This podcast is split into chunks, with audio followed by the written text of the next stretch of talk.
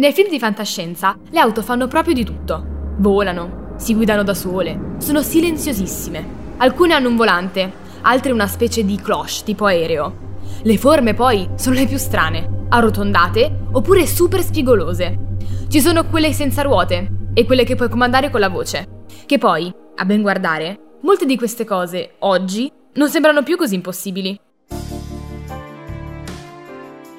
Beh, si sa, la fantasia degli sceneggiatori di fantascienza spesso ha anticipato di qualche decennio la realtà. I viaggi nello spazio, la robotica, l'intelligenza artificiale. I sogni letterari di Jules Verne o di Philip Dick hanno raccontato avventure basate su tecnologie oggi disponibili. Forse le auto silenziose di Blade Runner o quelle a guida autonoma di Minority Report sono già tra noi. Per molti la frontiera, quella più vicina nel futuro, vedrà sulle nostre strade auto a trazione elettrica, a guida autonoma e parte di una rete complessa di veicoli connessi, capaci di interagire tra loro e con le infrastrutture stradali.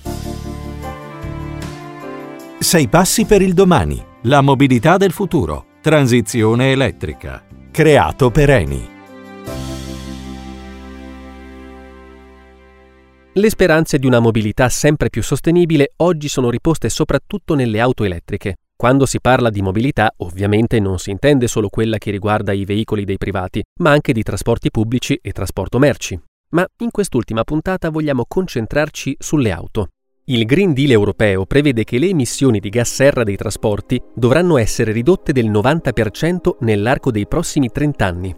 La trazione elettrica sembra la soluzione più popolare, ma il suo sviluppo è ancora lento. Le sfide tecniche da superare riguardano soprattutto il modo in cui l'energia che li alimenta viene prodotta e la sostenibilità del processo di produzione degli stessi veicoli, più energivoro di quello delle auto tradizionali. Ma la strada in questo senso è tracciata.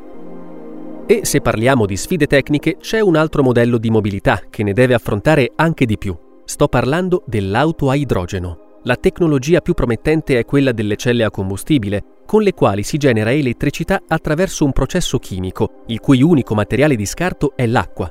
Insomma, si tratta quindi di un veicolo elettrico. Le prime auto a idrogeno sono arrivate sul mercato, ma i limiti a uno sviluppo consistente sono ancora enormi il costo soprattutto e la quasi totale assenza di infrastrutture di rifornimento. Tornando all'elettrico inteso in senso ampio, anche in questo caso un ostacolo allo sviluppo, anche in Italia, è determinato dal numero ancora insufficiente di colonnine di ricarica.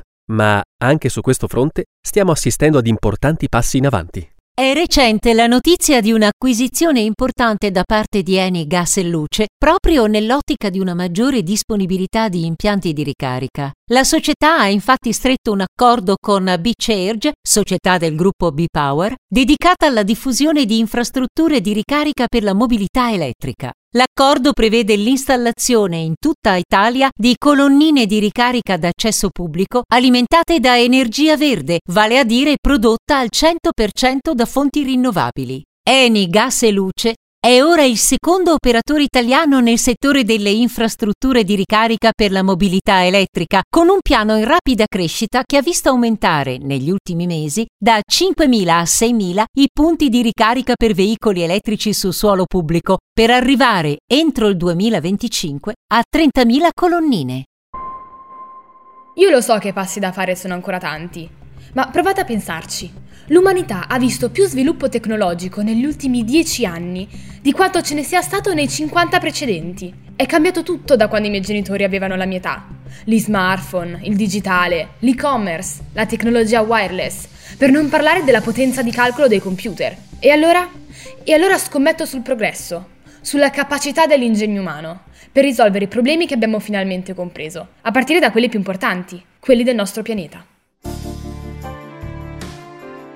Forse sta proprio qui il senso del nostro percorso. Questi sei passi verso un futuro sostenibile li potremo percorrere grazie alla volontà e alla tecnologia. I temi della sostenibilità, della decarbonizzazione, della transizione energetica sono finalmente al centro del dibattito pubblico e da tempo nelle menti degli scienziati.